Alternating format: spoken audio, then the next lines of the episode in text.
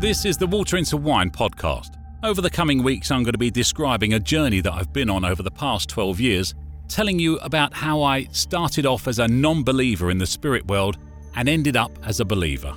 I'll give you all the clues you need to go and verify this for yourself and go and research for yourself as well, because I don't expect anybody to listen to what I say and just believe it. But I do want you to go and look for yourself because you'll find everything's there. Now, you can find the podcast on Facebook, Twitter, YouTube, and SoundCloud. Just search for Water into Wine podcast. Welcome to the Water into Wine podcast. This is number, I think it's number seven. Um, last week we discussed witches and the witch trials and Matthew Hopkins, who was the Witchfinder General for Essex, where I actually live, and why witches were being stamped out, why they were being wiped off the face of the earth. And I came to the conclusion quite quick because of a brew that I found called Datura that it was because of their consciousness. They were in, enlightened people.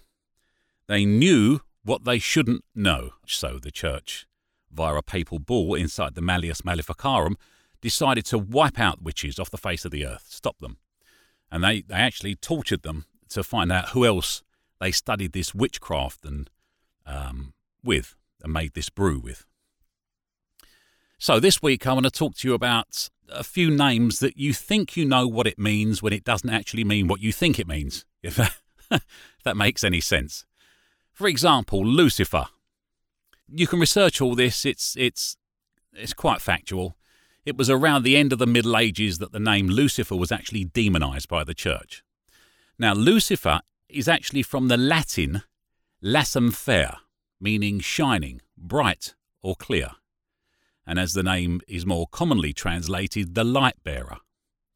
Now, the name refers to the dawn appearance of the planet Venus, or day star, or morning star, as it's well known, uh, which was worshipped amongst the pagans because its appearance announces the, the arrival of daylight. Venus, which is in fact a planet, not a star, is a very persistent pagan symbol. Over and over again, this keeps coming back. And as we've found out, it has cropped up throughout history, for example, it seems to form part of the intellectual background to Da Vinci's concept of his Vitruvian Man, because he's standing in the shape of a pentacle, uh, which is tied, as we discussed in a previous podcast, is tied to Venus. Now, the New Testament doesn't name the demon Lucifer directly, but it does refer to what it calls the fallen angels.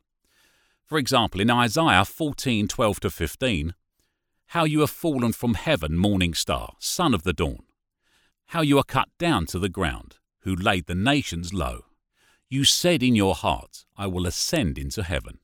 I will exalt my throne above the stars of God. I will sit on the mountain of assembly in the far north. I will ascend above the heights of the cloud. I will make myself like the Most High. Yet you shall be brought down to Sheol, to the depths of the pit. Since the New Testament, the name Lucifer has been used as the name for the devil, whereas originally it wasn't satanic in the slightest. The Christian devil has horns. The pre Christian gods also had horns. Can you see the link there? Can you see what they're trying to demonize again, the same as they did with the witches?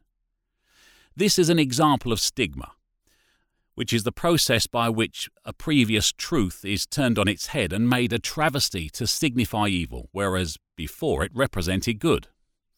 Now, the pagans would draw a pentacle, the sign for Venus, as we've just discussed, on the ground to use during their rituals. And because of this, this basic Mother Earth sign was demonized. But the original sign had nothing to do with uh, demons or any demonic meaning at all. Now, there seems to be a a pattern of the early church appropriating symbols from other religions, using them without crediting their sources or else demonizing them. What is it hiding? Why was the church uncomfortable with its borrowings from other religions? Is it again because its tenets rest on the uncomfortable ambiguity of the Bible's origins, do you think? Now, the word paganism, let's take that for example. It comes from the Latin word paganus, meaning country dweller. So if you live in the country, you were paganus, or a pagan, because you lived amongst all the trees and the grass and the flowers, and you understood nature because you're in the thick of it better than anybody else out of the countryside. When used in a religious sense, paganism identified something that predated Christianity by thousands of years, but it was more correctly known as shamanism. Now, a shaman was the spiritual leader of, of a tribe and was someone who was considered an intermediary between the um, temporal and the divine, interacting with both. Indian tribes in America had them. African people still do have them. The Scandinavians have left us one of their own in, in the practices of Father Christmas. What could be more Christian than Christmas, eh? Well, it turns out after a bit of digging, that Father Christmas is at least 30,000 years old, not 2,000 or 100 years old, depending upon which version of the Christian model you prefer.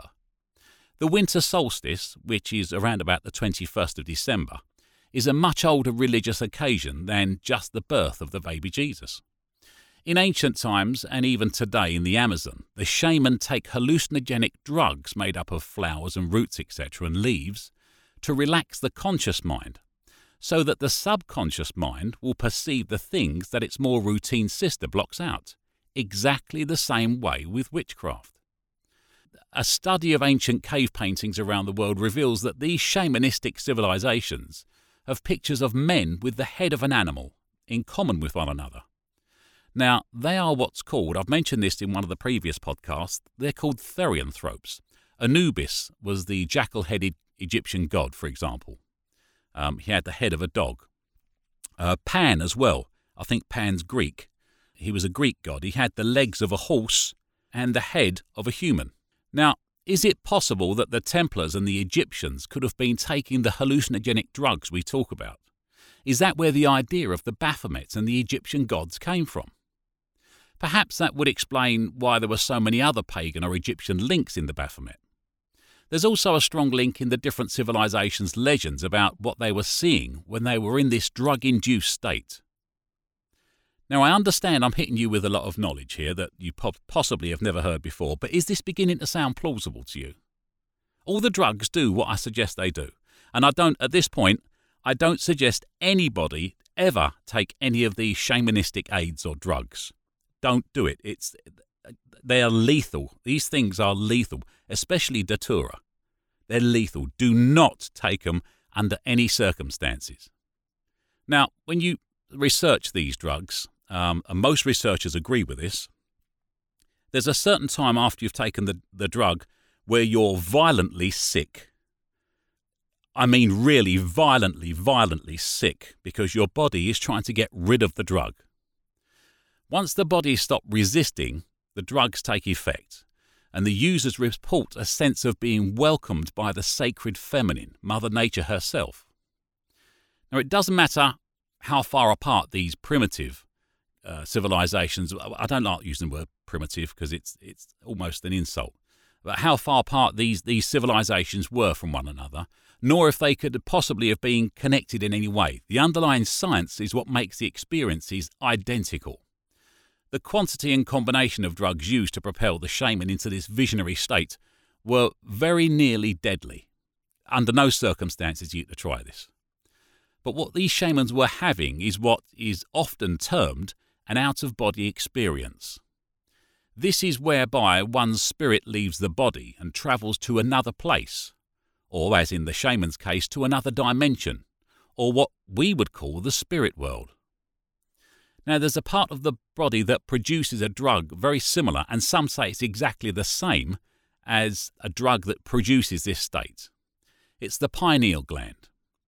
Some people say this is the seat of uh, a drug called DMT, dimethyltryptamine, which is a very, very strange drug. It gives you all these experiences. It's situated, the pineal gland is situated in the centre of the brain's mass.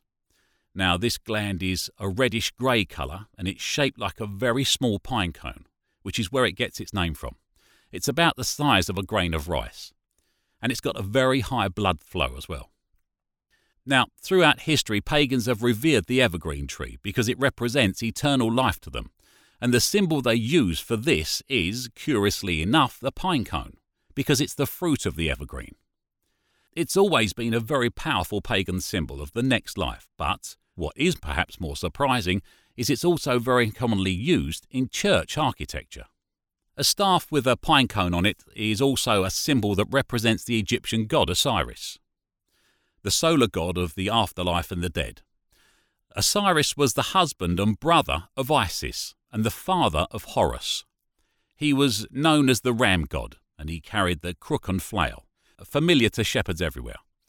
Jesus is commonly depicted as a shepherd in religious art, and the Templars worship the severed head of a ram. Do you think this is just coincidence? Because I don't think it is. The Pope also carries a crook, as did Osiris. I also mentioned that the pine cone was a commonly used symbol in church architecture. The symbol is so commonly used by the Catholic Church that even the crucifix staff, called the bent cross, carried by the Pope, has one on it. In front of me right now, you'll, you'll have to um, you'll have to Google this. Uh, Google pine cone in in uh, Vatican Square. I've got the picture directly in front of me, and this this is a 15 foot concrete pine cone that stands very proudly in Vatican Square, Square, directly in front of an Egyptian sarcophagus. If you've ever been there, you'll know that it seems really out of place, so there must be a very good reason that they've put it there, don't you think? The pineal gland is also referred to as the third eye. Now, when excited, the pineal gland introduces the chemical melatonin into the bloodstream. Melatonin affects our sleep and waking patterns. It is, in its own turn, affected by light patterns, so, during the day, little, if any, melatonin is produced, but at night the gland is stimulated so it produces a lot more.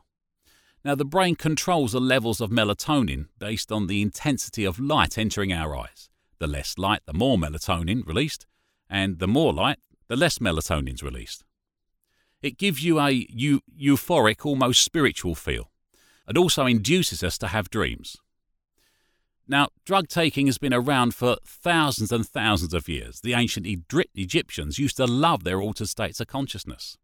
There's hieroglyphs that show the Egyptians inhaling uh, the lotus flower. It's called the Egyptian lotus. I'll try the, the Latin name for you Nymphaea caerulea, the blue water lily of the Nile, or lotus flower, and the papyrus flower as well. Now, the lily is also affected by daylight, except the opposite way round to the pineal gland. It opens by day and closes by night. The Egyptians carved it into as many temples as they could, and some pictures, um, like quite a few that you'll find on the internet, show people being offered the lily at social gatherings, as it was used for both ritualistic and recreational use. They actually used to smell it.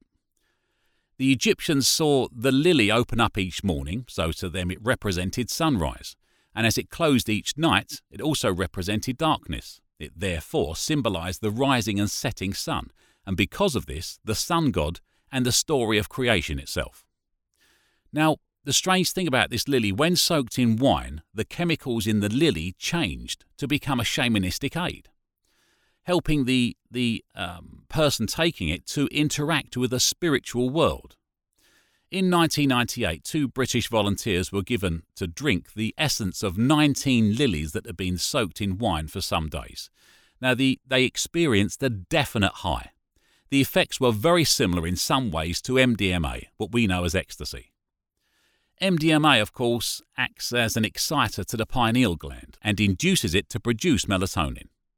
So, could the Egyptians have been taking drugs to relax the conscious mind in order to reach the spirit world? That was the conclusion I come to. Now, it would seem that taking drugs was part and parcel of the pre Christian religious experience. Could this be why herbalists who lived at the bottom of every village suddenly fell under suspicion in the 15th to 17th centuries? Witches. Were they burned for re invoking the Church's own ambiguous relationship to ecstatic visions and godly messages? It wasn't only that drug taking was frowned upon because it may have recalled a pre Christian past, Taking drugs also gave the takers a shamanistic status that directly challenged the current ecclesiastical authorities. Drug induced states are regarded as a threat to the social order, too, as was evidenced in the Summer of Love in 1967 and the rave scene of the latter 1980s and early 1990s. There's another side to this demonizing of drugs. If taking the drug can confer a religious or mystical experience of great intensity, and sometimes objective insight or foresight into certain future events that affect us all, then it's not something that could be controlled or regulated by the state or by religious authorities. It's anarchy and cannot be tolerated. Taking drugs is not the only route shaman used to use to reach their subconscious mind. Rhythmic drumming and meditation also help the shaman to contact their spiritual side. Now, if you think back to most of the cowboy films back in the 70s and the 80s, if you can remember back that far, they always used to show the Red Indians with the pipe of peace dancing with drums round the fire. Hey, hey, hey, hey, hey. Do you remember that? They were going into an altered state of consciousness. That's what that is all about.